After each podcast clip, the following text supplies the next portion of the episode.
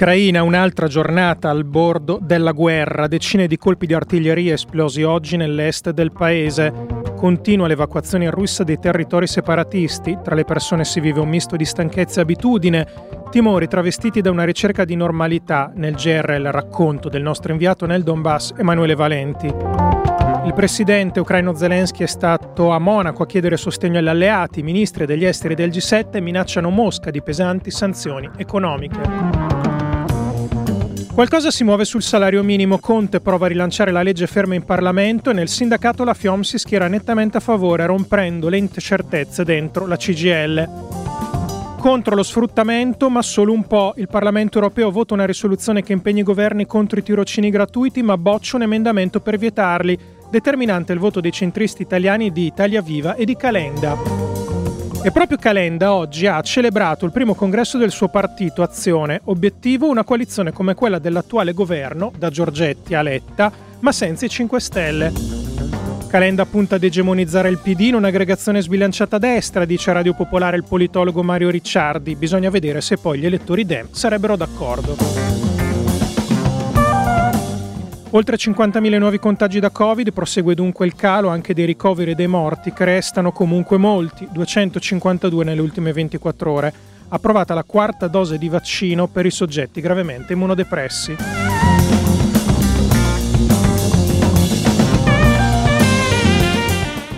Buona serata, alle 19.32 minuti il giornale radio di Popolare Network. È stata un'altra giornata di alta tensione nell'est dell'Ucraina dove sono stati esplosi numerosi colpi di artiglieria. Kiev ha fatto sapere che due soldati dell'esercito ucraino sono stati uccisi al confine col territorio separatista del Donbass. Intanto alla conferenza sulla sicurezza di Monaco il presidente ucraino Zelensky ha chiesto un intervento deciso dei paesi della Nato ed europei, ma andiamo proprio nel Donbass dove la tensione è più alta e dove si trova il nostro inviato Emanuele Valenti. Allora, fino al tardo pomeriggio l'esercito di Kiev eh, ha denunciato almeno 70 colpi in territorio ucraino, il territorio controllato appunto dai militari eh, eh, di Kiev eh, hanno denunciato eh, diversi colpi, diversi bombardamenti anche ai ribelli filorussi sul territorio da loro controllato a Donetsk e, e Lugansk. È molto difficile, molto complicato capire esattamente chi stia sparando, ma vi posso confermare perché oggi sono arrivato a due o tre chilometri dalla linea del fronte ad avere sentito in alcuni momenti anche molto forti dei colpi di artiglieria, ero praticamente di fronte a 10 km da Donetsk, però sul lato ucraino.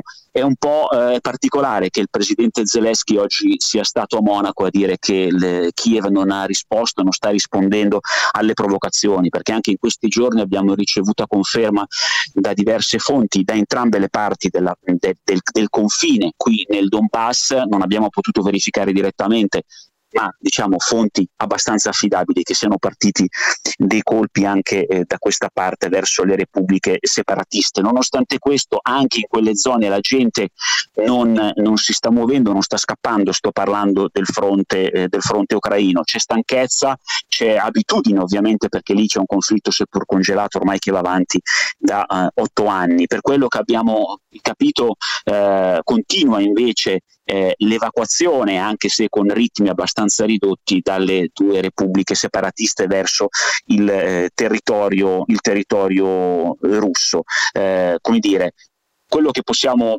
raccontare ancora questa sera quello che abbiamo percepito sono timori travestiti sempre da una ricerca di normalità e ancora una volta dobbiamo dire da una ricerca di informazione corretta, pulita, è sempre difficile capire cosa stia succedendo. Alcune persone ci hanno detto per esempio non ci possiamo più affidare ai media o da una parte dall'altra, o ucraini e russi, e quindi a volte l'unica cosa che possiamo fare, pensate un po', è chiamare i nostri amici, i nostri parenti che stanno dall'altra parte, nel territorio delle repubbliche separatiste, capire da loro cosa stia succedendo, incrociarli, no? come facciamo noi i giornalisti, incrociare le loro informazioni con le nostre, quelle che noi vediamo qui sul territorio. Vi restituisco la linea. E veniamo al lato diplomatico. I ministri degli esteri del G7 hanno scritto nel documento finale del Mertice di Monaco che sono gravemente preoccupati per il minaccioso accumulo di presenza militare russa intorno all'Ucraina. Hanno chiesto a Mosca di ritirare le forze militari dai confini e rispettare gli impegni internazionali. Hanno avvertito la Russia che un'eventuale aggressione avrà enormi conseguenze, comprese le sanzioni finanziarie e economiche, proprio ciò che chiedeva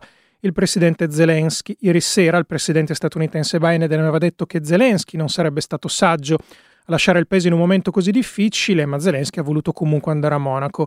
Abbiamo chiesto a Claudia Bettiol, collaboratrice di Osservatorio Balcani Caucaso e Meridiano 13, se l'ha fatto per ragioni politiche o perché non ritiene possibile un attacco imminente. Probabilmente c'è un un po' delle due, nel senso che comunque politicamente eh, lui ha, f- affermato che c'era bisogno di essere presente a Monaco e di rappresentare il, il paese. Ecco. E poi giustamente ha sottolineato anche che la minaccia eh, non è una minaccia che va avanti da, da, pochi giorni e basta, cioè è comunque una minaccia costante. Il paese è in, in questo stato qui da, da, più di otto anni, semplicemente l'escalation recente è, è molto più elevata ed è stata anche molto diciamo allargata anche da un po' dal terrorismo mediatico che è stato fatto eh, soprattutto dai, dai, media occidentali. Parliamo soprattutto magari del, degli Stati Uniti e, e della Nato ecco, che ha un po' gonfiato il panico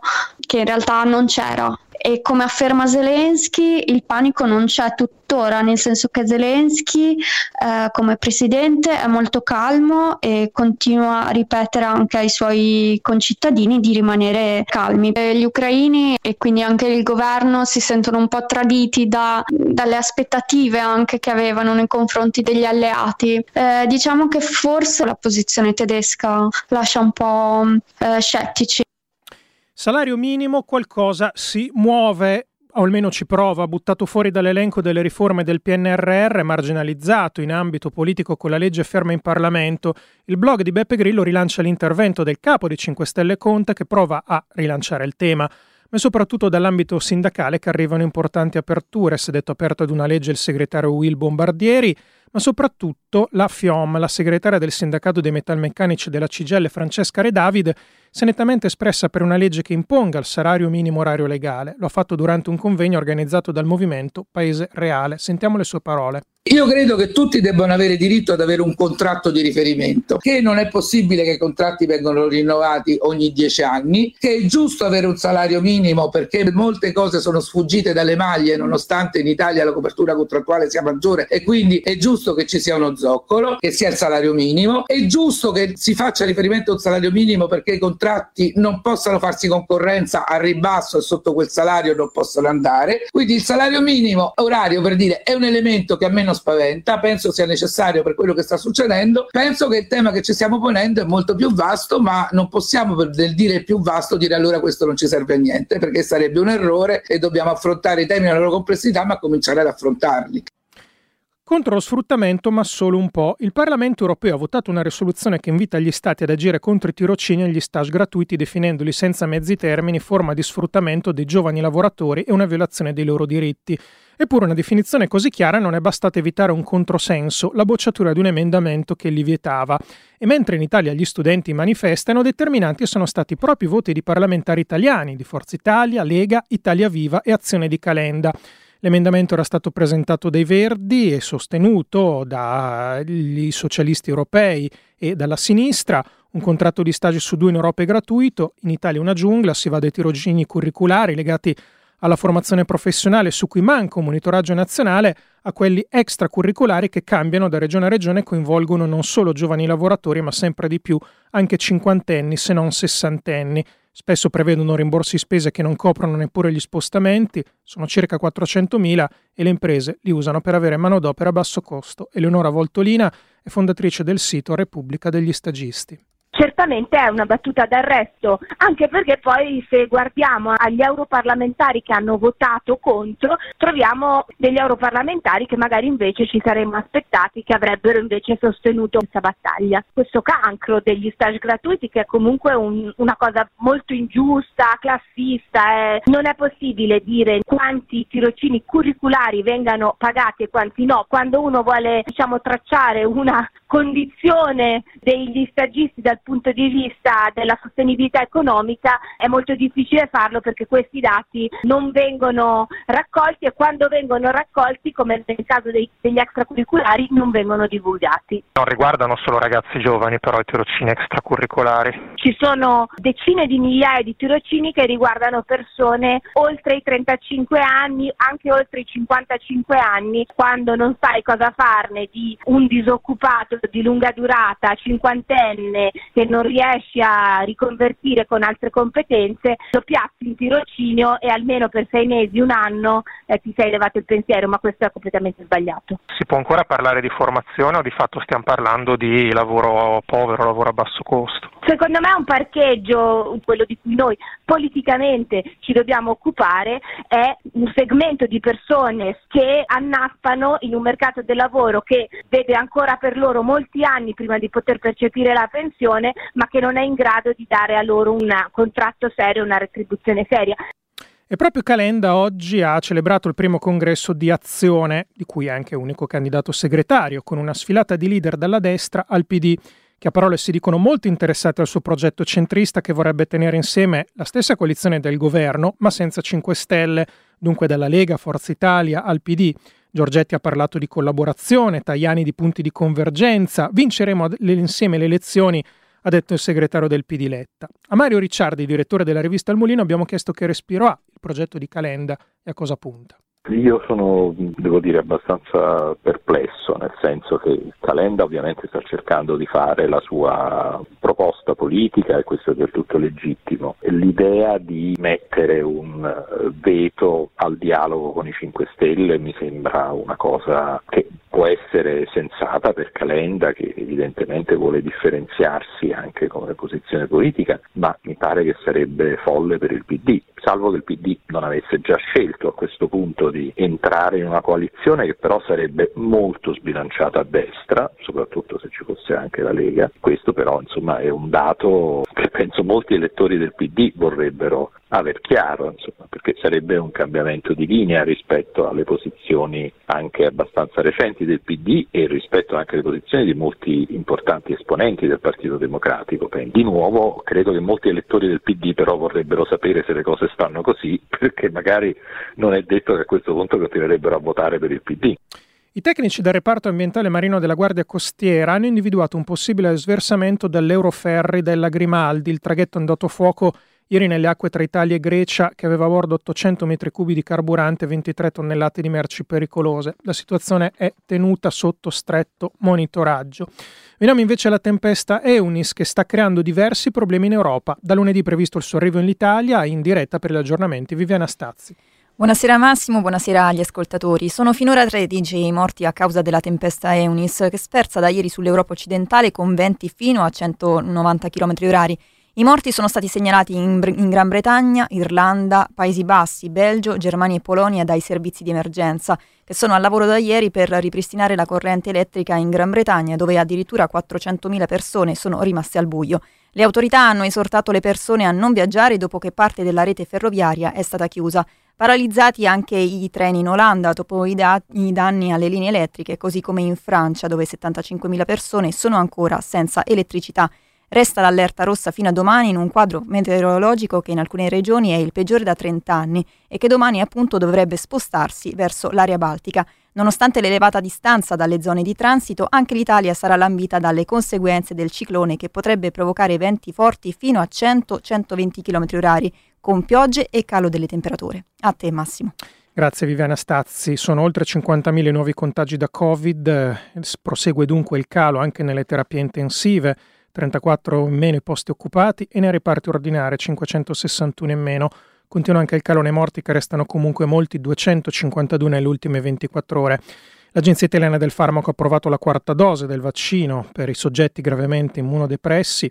Il calo è omogeneo in quasi tutta Europa dove gradualmente vengono eliminate restrizioni e divieti. Gli unici problemi arrivano dai paesi dove è prevalente la sottovariante di Omicron BA2, Marco Gerdol, microbiologo dell'Università di Trieste la Danimarca, anche l'Austria, probabilmente anche altri paesi dove i dati di sequenziamento arrivano con un po' di ritardo. Sappiamo che questa è una variante caratterizzata da una maggiore trasmissibilità rispetto a BA1 e di conseguenza una variante che è in grado di dare una spinta nuovamente verso l'alto a RT. In alcuni casi sostiene ancora una crescita della cura epidemica, ottenimento su una fase di plateau, in altri fortunatamente probabilmente non ci sarà un effetto di una risalita della curva dei contagi, ma un semplice rallentamento della discesa. Al momento non ci sono evidenze cliniche di una maggiore severità, fortunatamente, della malattia legata ad infezioni da eh, BA2, anche se ci sono delle prime indicazioni da laboratorio tramite studi in vitro che suggerirebbero un eh, grado di capacità di infettare anche le vie aeree inferiori leggermente superiori a BA1, però fortunatamente l'immunità pregressa legata legata alla vaccinazione o anche a guarigione da precedente Covid sembra comunque garantire una buona protezione dagli esiti più severi.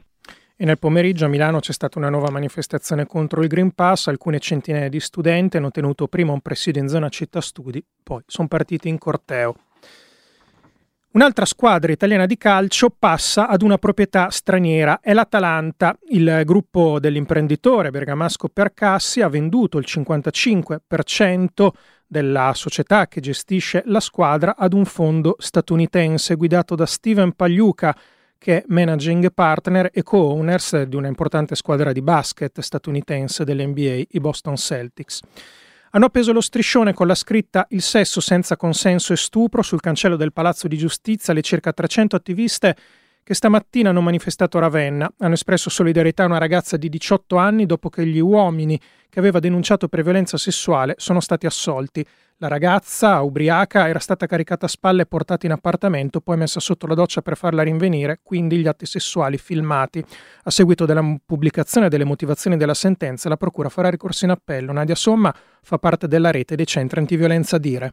C'è una sentenza che assolve due uomini che erano imputati per violenza sessuale nei confronti di una ragazza ubriaca, inerme, quindi non in condizioni di lucidità nonostante ci fosse un filmato fra l'altro realizzato contro la volontà di questa donna, eppure i giudici, leggeremo le motivazioni della sentenza, però li hanno assolti perché il fatto non costituisce reato. L'avvocata che ha difeso la, la, gli interessi della ragazza ha parlato di eh, sentenza da retaggio patriarcale, anche perché durante il processo, tra l'altro, non sono state risparmiate a questa giovane donna delle domande invasive eh, sulla sua vita privata. La manifestazione ha voluto esprimere a tutta la cittadinanza, ma anche alle istituzioni, al Palazzo di Giustizia di, di Ravenna, l'indignazione per una... Alle 19.47 è tutto, Chiara Ronzani e Massimo Alberti in studio e redazione per questa edizione del giornale radio che termina qui. Buona serata e buon ascolto.